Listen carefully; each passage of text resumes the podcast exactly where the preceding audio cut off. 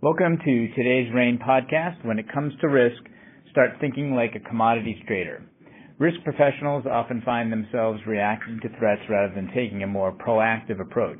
To change this mindset, they might look to the insights learned from commodities traders. Commodities traders view risk as a rapid change agent. Risk changes in likelihood, velocity, impact, and exposure over time. As you mitigate against a risk, that risk changes and morphs into an altered state that now requires a reassessment of the mitigation's effectiveness. Commodities traders realize that their risk is not just their own. Others share the same risk and are mitigating against it, creating a complex, ever-changing risk profile. Risk professionals need to adapt more of this real-world volatility into their programs. Only by taking this volatility and complexity into account can we truly assess the viability of risk management initiatives and continuity plans. Because events challenge our ability to identify and manage risk, the risk dynamics of the real world can provide unparalleled challenges and opportunities. Risk managers can balance resources against risk to create a more responsive and flexible risk management program. Today, I am joined by Gary Sikic, Principal, Logical Management Systems Corporation. Gary is an accomplished senior executive and thought leader with more than thirty years of success across the energy, telecommunication, healthcare, and manufacturing industries. Leveraging extensive experience in crisis management, risk management, and business continuity planning, he has consulted to over one hundred clients in the private and public sectors. Gary's broad areas of expertise include business continuity, enterprise risk management, decision-making, advisory services, and crisis management. Founded in nineteen eighty-five, Logical Management Systems provides organizational solutions and advising services to ensure success and resilience.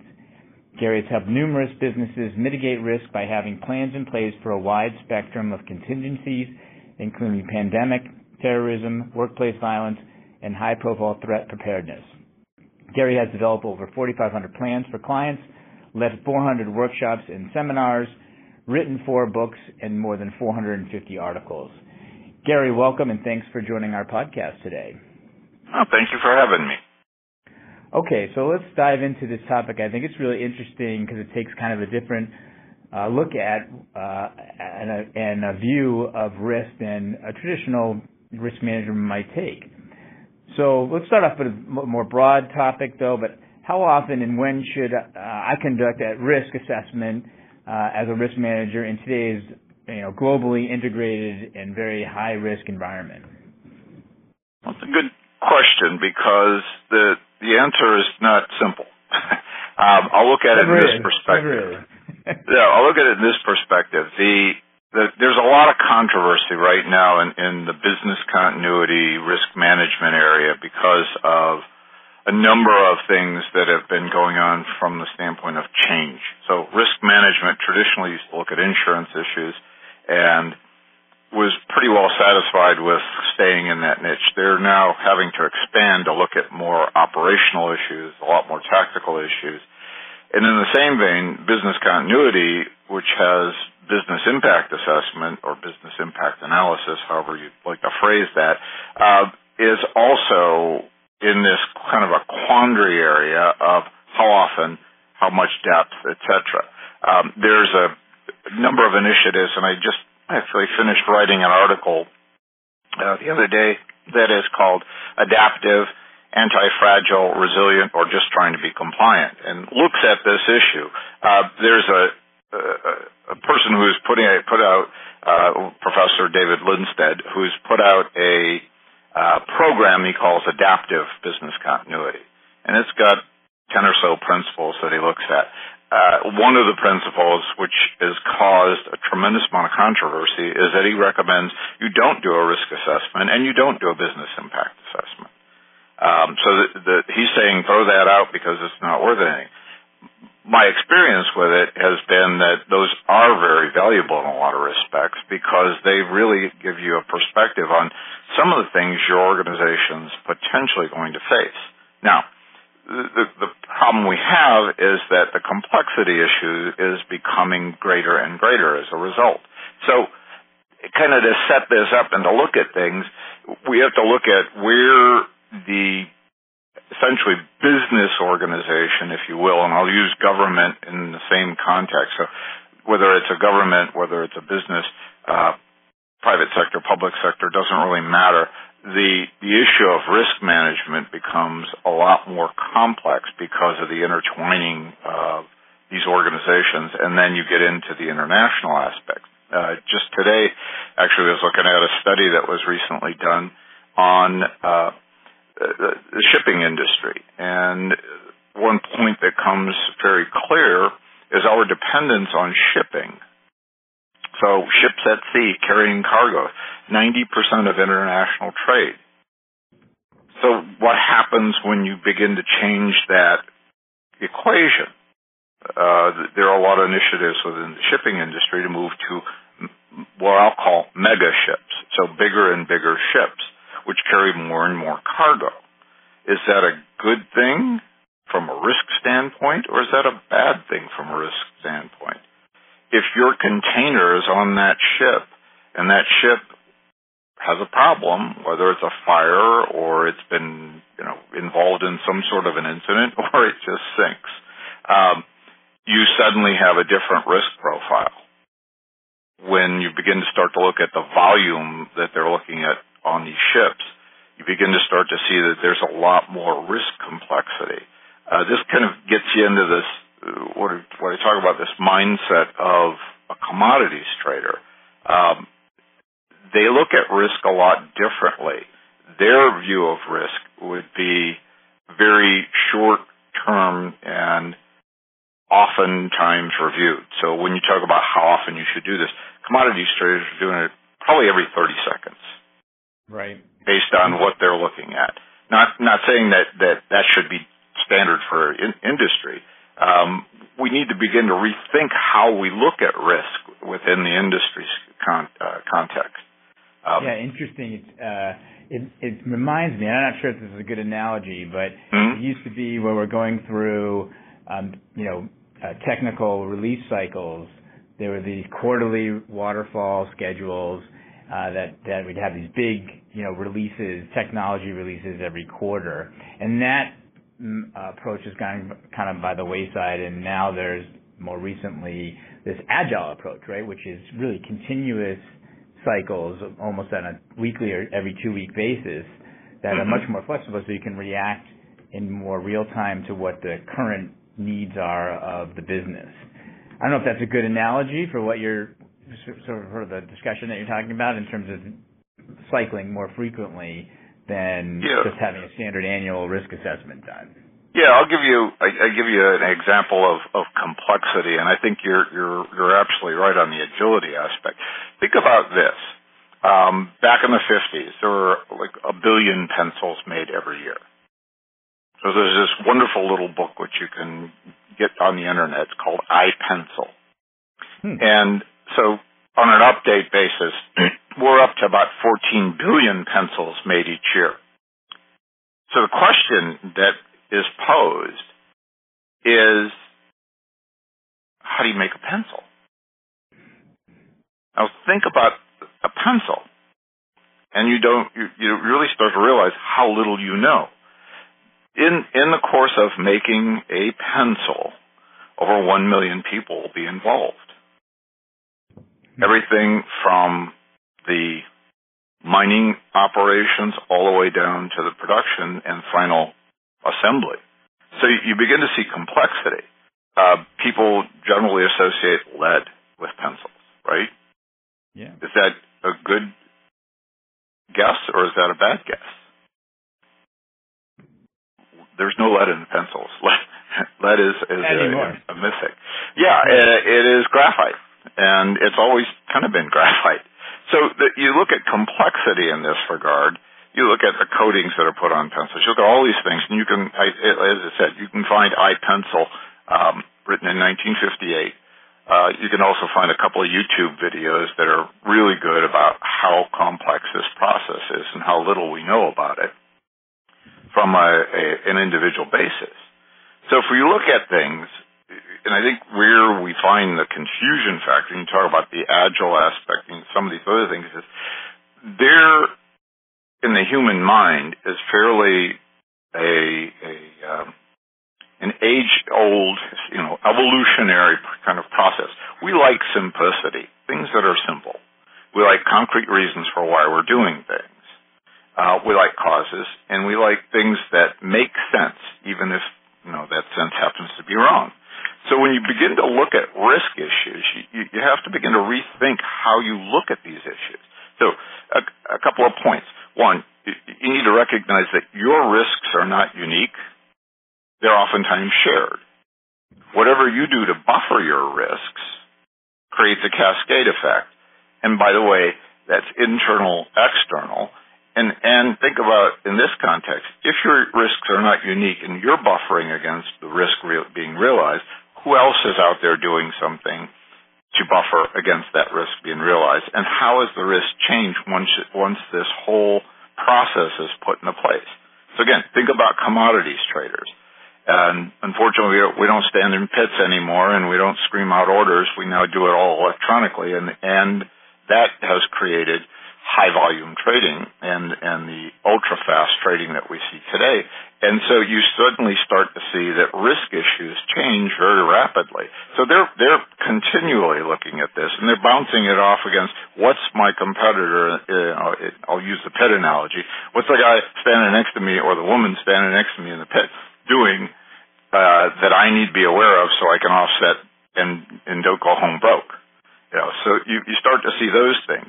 Um, again, I mentioned this, and it, it, it is risk changes as it's what, what I call being buffered. Um, we, we talk about mitigation, and I think mitigation is unfortunately a term that when people use it, I've mitigated that risk. They then walk away and say, wow, I don't have to worry about it anymore. Mitigation is, is no more than just buffering against the potential realization that that risk actualizes. So when you when you go through that process of risk buffering, as I use it, you have to realize that you have changed the risk by what you've done to offset the potential impact. And you have to understand also that risk is not static. Risk changes. It's it's ever changing, if you will. Um, Another point that would be, I think, that's kind of critical in this regard for, for uh, people and organizations, risk is in the future. It's not in the past. And unfortunately, if we look at a lot of the planning that's being done in organizations to deal with risk assessment, to deal with continuity of operations, et cetera, um, doesn't fit well in the context of the future. It really is a look back at a lot of things. This is our risk. You know, take, for example, if you recall back in two thousand four through two thousand seven, we had uh, the threat of a global pandemic with H five N one, the bird flu, which then morphed into a bunch of different H's and N's. Um, and nobody, nobody really knew for certain. But the big one, the big threat was the bird flu. So everybody was kind of uh, concerned about this. And Oprah Winfrey had her show, and people talked on it and scared the living bejesus out of everybody, and everybody wanted to go out and buy masks and Tamiflu and Relenza and whatever protection they could get. No one really looked at the issue and said, how will this materialize? We all kind of fell back on looking at the past. Okay, the Spanish influenza, which everyone cites because it's in the most recent memory, if you will, of large-scale death as a result of a pandemic. But you go through history and you start looking at these things and you start to realize, okay, average span of a pandemic is five hundred to eight hundred days. How many masks for your employees do you want to get?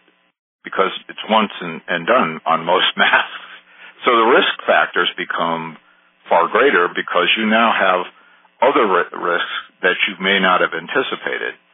Like the fact that if you bought masks or Tamiflu and you didn't buy enough, now you're liable because you should have known better. And there's legal precedent for that. So when we start to look at this, we start to realize that there are a significant amount of things that organizations don't necessarily understand from a planning standpoint. And I'll draw to this because one of the companies I was consulting with at the time wanted to buy masks. They had medical people on staff, and they wanted to get masks and Tamiflu and everything. And I looked at it and said, okay, worst case, eight hundred day scenario. Uh, how much? Because you've got fourteen thousand employees, not including contractors. And you begin to start to look at, well, what do we do? What's the right thing? So risk becomes suddenly a multiple factor. Do we get fourteen thousand employees masks for eight hundred days? And at what cost? And then what happens when they're commuting to and from work? And is Tamiflu or Relenza, the, the current, you know, that medicines that were offered, effective or going to be effective? By the way, on, on Tamiflu, Relenza, and those, they're only as effective for as long as you use them. And no one knew at that time whether the dosage would be appropriate for the emergent problem. So the risk becomes a big, huge factor. Um, the other aspect, and, and I think this is kind of interesting in a lot of respects, as I said, a lot of people looked at Spanish influenza, a lot of people looked at some of the other pandemics in the sixties that we had, and based a lot of their thought process and planning on those events. Now, Spanish influenza was, what, nineteen eighteen, nineteen nineteen time frame? Um, the question I have for the for anybody listening on this is that what's changed? And why should we begin to rethink how we're thinking about that risk issue of pandemic? And the answer is real simple. We're not practicing medicine as we did in nineteen seventeen, nineteen eighteen time frame. Things have advanced. We've gotten a lot better. Uh, just think about going to the doctor and the fear that you still have, or going to the dentist and the fear you have of getting the needle. Why is that fear there? Because it's risk-based. You, you you remember it from being a child and getting stuck. It had hurt. Now today, the needles are so slender and thin that you really don't have the pain factor there. So the risk changes in that regard. Um, that's, I guess, one of the reasons why a lot of people don't like to go to the dentist or the doctor. Um, well, Bill, so, you know, you're talking you're talking to the son of a dentist, so uh, I, can, I know exactly what you're doing. But you you've you've covered a few couple things, and I want to unpack a little bit because I think it would be helpful for the audience. One is you talked about complexity of risk. Um, obviously, doing uh, annual assessment or just looking at compliance um, is not going to be able to address the complexity and the ever-changing nature of these risks. And so there's a couple questions come out of it. One is, how do you address that complexity? And obviously we can't ma- be the master of all risks. And so is there a prioritization, or how would you answer the question, someone, you know, listening to this saying, well, what do we do then? Uh, it's so complex and it's always changing. What, what's the approach that we should be taking? I think one of the one of the first things from an approach standpoint that, that organizations need to look at, and this is where I see in many respects some very big disjoints in terms of the process of risk management, business continuity, the whole, the whole planning for the what I'll call contingency issues. Um, it, it, those are focused at tactical and operational levels in a lot of respects. So, when, and I'll define those as we go through, what we really need to begin to look at is what are the things I need to look at that senior management is, is looking at at a strategic level.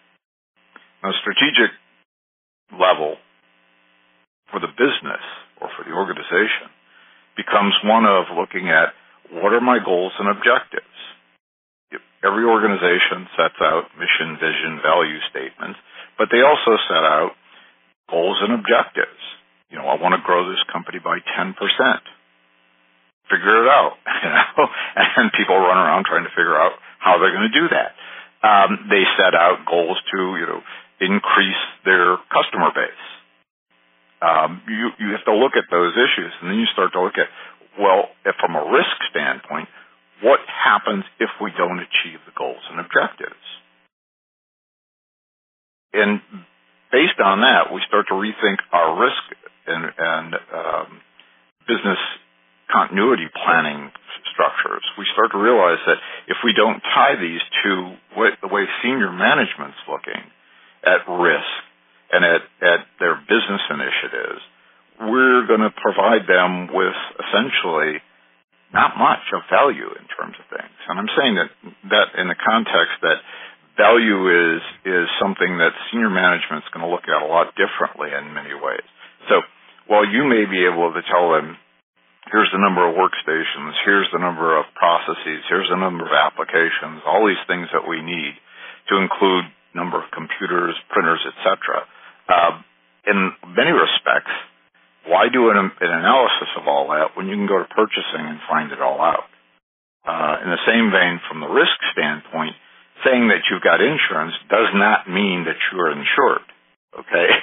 So business interruption insurance is great, but read the policy and then realize there are things that you need to begin to look at, like contingent business interruption insurance. So a good example of that was back in the nineties, if you recall, Chicago had a flood created by putting in some pilings that suddenly punctured one of the old freight tunnels underneath the city and flooded most of downtown. Um, one of the problems that, it, that people encountered was inability to get to the office.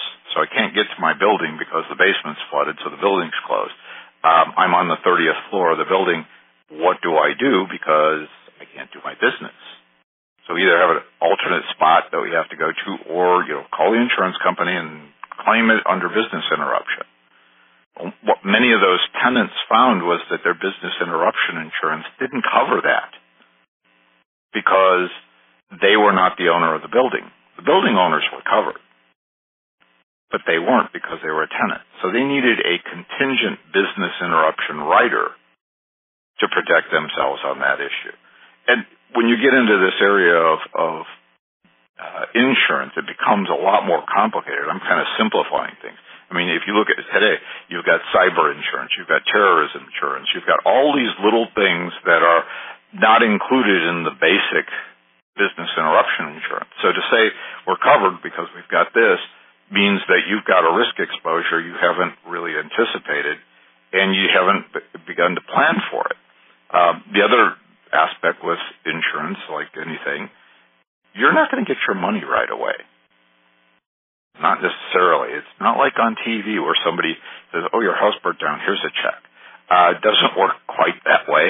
So you've got this delay, and what do you do when you have that delay and suddenly you find yourself desperate and you're in a situation where your business is suddenly at a critical stage of survival?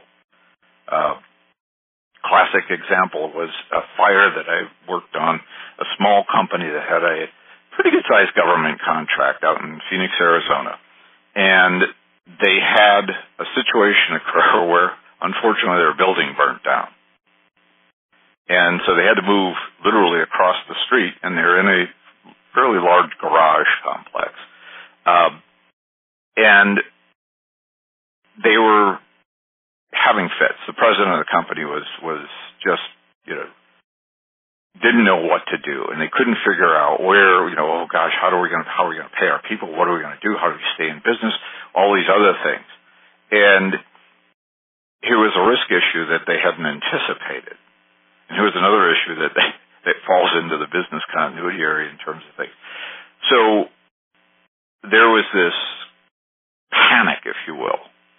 And finally, one morning, we were sitting there, had this big garage door open to get kind of the cool air for the morning breeze, and I noticed that the postal delivery was going on.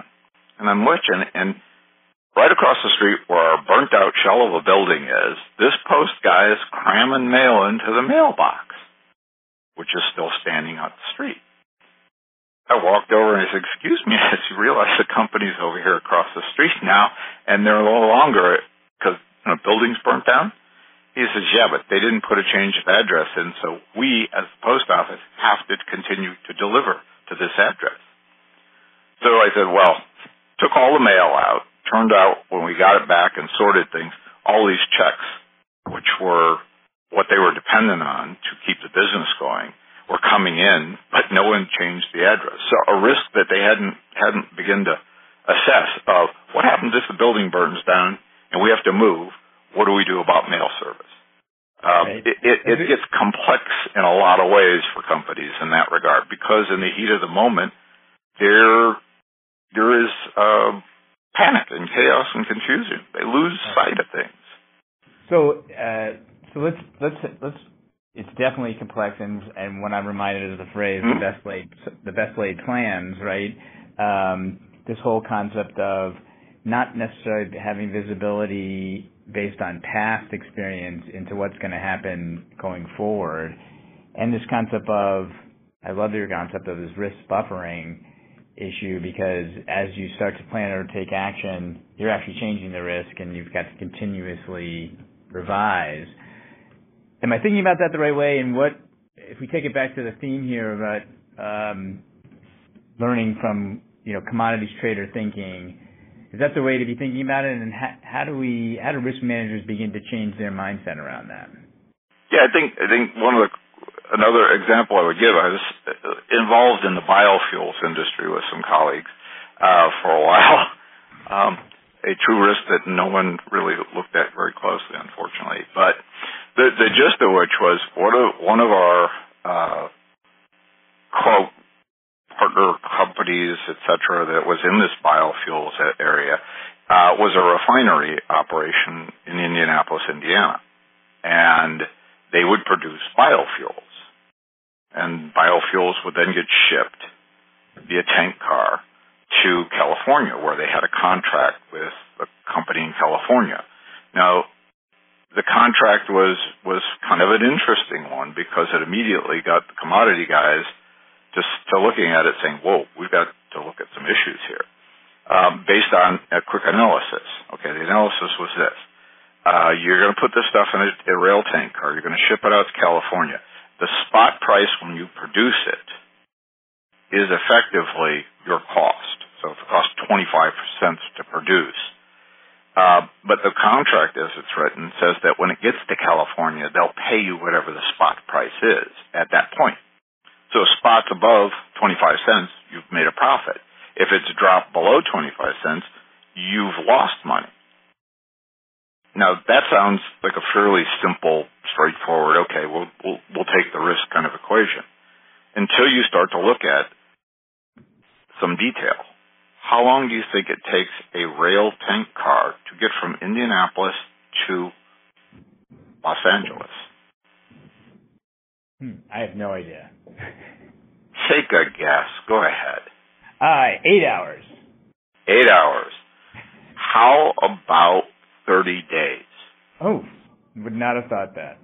Yeah. So your eight-hour guesstimate of based on spot, you're thinking, oh, okay, it's thirty days out. Because when you ship via rail, trains are assembled, disassembled, reassembled, and, it, and sometimes things sit on sidings for a while until they get the appropriate amount of cars heading in the direction that you want to go. So now you've got this sort of window of days, and let's say, say thirty for the for the kind of a, a max look, but it could it could be less, could be more, depends on the level of traffic.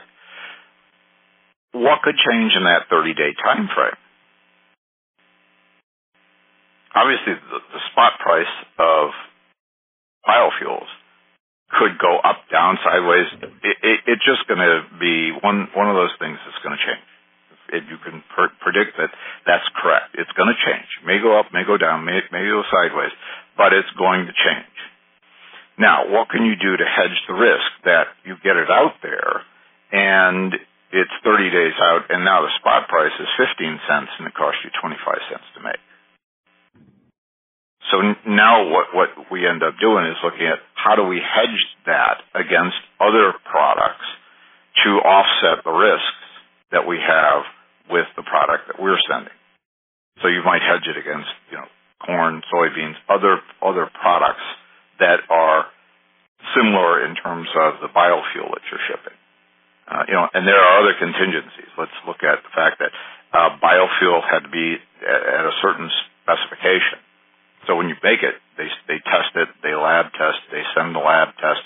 When it travels, over time, biofuel degrades, like anything. Gasoline degrades. Uh, so you, you end up with a product thirty days out, is it the same spec? And now when I get it there, Are they going to test and say, hey, this is off spec, we don't want it, send us what we what we need? Now you're stuck not only with the cost of production, but now a tank car sitting in, in California that you've got to figure out what to do with it in terms of getting either getting it back, disposing of the biofuel, et cetera, et cetera. You know, so you can start to see the complexity of this risk issue that sounded relatively simple becoming enormously large scale in that regard. Um, yeah. So the the whole complexity is, is one that was is one that I think we have to look at. The other thing is you have to look at how do we diversify against the risks that we're facing. And by diversifying, I mean what do we do to offset so that we can gain in other areas that will allow us to help the mitigation process continue to, with this with this concept I talk about, buffering. So as I'm buffering uh, and mitigating, I'm actually looking at changing my approaches or looking at other things that could offset. Um, there's opacity in what I'll call nonlinearity, and nonlinearity and opacity are pretty fascinating in a lot of respects. Think of op- something that's opaque. You know, opaque means you gen- generally cannot see very clearly through it. Uh, opaque windows, things like that. Most risk has opacity in it, which means that you don't really see it all because risk's it kind of nonlinear. And if we start thinking about linearity, you know, problem solution on a straight line, realize that there's a lot of things you're going to miss. And some of the things you'll miss is that when you start the decision-making process, you've identified a risk, you want to go mitigate against that, you want to buffer against it. Now you've made it, you have to make some decisions. So think about the decision process. You picked A as your choice. Now, is my decision the right decision or is it the wrong decision? And then sometimes you realize that right decision, wrong decision can actually flip-flop quite a bit. So it might have been the wrong decision, but it worked out well for you. Might have been the right decision, you end up with the exposure causing a problem. So now you have to begin to start look at how do I continually evaluate? How do I how do I look at what I've done to offset this risk, to buffer against it, and realize that I can't just put it in a box and say I'm done with it.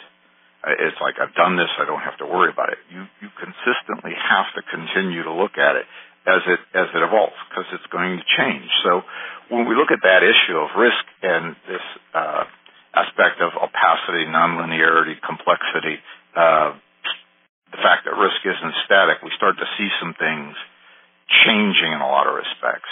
So just as a, an example, I'll give you a, a great uh, – we've had these – everybody trying to define things. So there's business continuity definitions. There's risk management definitions. There's other definitions of words like uh, resilient. So what does resilient mean? You talked about agile, and agile's another word. But let's look at resilient just from a standpoint. Everybody wants to be resilient. They want to bounce back quickly from whatever it is that's caused the disruption they're faced with. Yet when you look at resilient, where where do you find the most appropriate definition? Or where do you find the definition everybody can agree on? And by the way, currently, nowhere. Uh, I'll give you an example. McKinsey and Company just did an article, uh, white paper that I I found very interesting. It said it's called Bubbles Pop, Downturn Stop, and they're looking at a new resilience playbook emerging, in which you see a number of things based on accelerated decisions, resilience interventions, and a whole concept of bringing in uh, a resilience nerve center and other things. We, we might call that in business continuity terms a command center. Um, you start to see these things evolving. That, you know, McKinsey's kind of senior management level as far as consulting in a lot of respects, they are looking at that, senior management's looking at that. This isn't trickling down to what it means to be resilient in the business continuity or risk management standpoint. In a lot of respects, you look at business continuity, resilience. What does it mean? It means I get my systems up and running quickly. But that's not your business necessarily. Although today business is so embedded with the information systems aspect that it's becoming less and less clear as to what the business is. So we, we start to see these things, and you start to see that there are perceptions and definitions that don't marry up very well. How do you talk to senior management about risk? You have to do it in terms that they understand and that they're willing to then make a decision on so that they can move forward and so that you can, you know, again, marry up with the goals and objectives of the organization. All the great risk management you do is not going to help you a bit if you can't meet your goals and objectives. So, uh, Gary, these are extremely helpful, uh, I think, uh, examples that you provided, numerous of the, uh, examples of this. Um, and th- so let me try and summarize a little bit what I heard in terms of the lessons from commodities traders. One is risk is, is complex and continuously changing. Um, you have to address uh, contingencies and dependencies along the way. You got to hedge your bets. Uh, for things that might not be evident now but might come out later. Um, and you have to be continuously resetting your plan uh, due to your term risk buffering, where actions have an impact on the risks themselves. Uh, are there other ones that I might have missed from the lessons of commodity trades? I think these are really helpful. Yeah, I think that, that the things that I would point out to people is, is that they need to be aware of that this is not as arduous a process as it sounds. So um, Bridgewater, which is a big hedge fund, has come up and they did they did something that was pretty interesting, and I've tr- sort of, I won't say stolen, but borrowed, uh, begun to look at it from the standpoint of when you begin to look at contingencies and, and planning issues, you, you really start to look at um, How do I how do I put resources against risk? And so what what they came up with was a concept they called risk parity. Now, if you apply it to risk management and uh, business continuity planning, contingency planning, et cetera, the approach is essentially a focus of the allocation of risk, usually defined by exposure, velocity, volatility, rather than allocation of assets to the risk. So they say, here's the risk, what's the exposure we have to it, how fast, velocity, what's the volatility, how, how unstable is this, and how do we allocate assets to that? And the, the thing about risk parity is, is that it allows you to take assets, allocate it against the risk. You can leverage or deleverage, again, as that risk changes, so that you begin to start to see that there's an opportunity to be very uh, flexible, as you would point out, and I think you used a, a good word, agile, in terms of how I'm dealing with risk. So I've got this perspective now that says I'm going to allocate resources to this risk. When it changes, I'm going to do a reallocation of resources so that it becomes less of a taxing situation on resources, and I can be more flexible with how I use my resources. So that, that I think, is, is a critical point when we start to look at how we deal with um, the aspects of, uh, again, nonlinearity, opacity, and what I'll call reactivity, or how do we deal with consequences. Things happen. We need to plan for consequences, not necessarily causes. You know, causes are great if you're doing a uh, N T S B study, you know, where they, they come in after an airplane crash and they figure out what was the cause of the crash. Um, but that takes time. And we're still, I think, with what, the Boeing seven thirty-sevens, still trying to figure out what the problems are. So when we start to look at it, that time issue, we start to realize that things are continuing to move move forward. It's what are the consequences of all this? Now look at the consequences that Boeing has suffered. Um, look at the consequences that other companies that have had large-scale events, uh, you know, Exxon with the, the Valdez spill in Alaska in, many, in nineteen eighties, uh, which we still talk about like yesterday. Uh, B P with their Deepwater Horizon, but those events have had long-term consequences on those organizations, monetary in a lot of respects. But we really don't think about those things in that context. I'll give you another kind of a classic. If you recall, there was a volcano that erupted in Iceland a few years back. Sure. I will not anticipate, I won't try to even say the name because I think they call it E fourteen, which made it a lot simpler. But this volcano erupted, and it was spewing pumice and gas and all kinds of other stuff into the atmosphere. And it disrupted air traffic for a little while. Europe, U S, we pretty much did a lot of, of uh, impact to air traffic. Now, we're all concerned about things like C O two, the huge risk. What are we going to do, global warming, et cetera? The question I have for you is this. When that volcano erupted and you grounded all these airplanes, was it a negative effect, or was it a positive effect? The negative risk being you grounded all these planes, cost a bunch of money, all this stuff went up in the atmosphere, oh my God, we're polluting, this is horrible. Positive effect, it erupts, the planes are grounded, and wow, the, the air is cleaner. What do you think? So here's the quick answer, because I won't put you on the spot. The airplanes, had they not been grounded, would have emitted somewhere around three hundred thousand or so tons, I believe, of C O two into the atmosphere. Just normal operations. The volcano erupts, it emits seven thousand tons of C O two into the atmosphere. A net savings of two hundred seventy thousand tons to the positive, if you will, from a risk perspective, of less global uh, global warming gases going into the atmosphere. So was that a good thing or a bad thing? And if you were having to be the contingency planner for the airline, what do you what do you tell your management? So you, you see that these things become much more uh,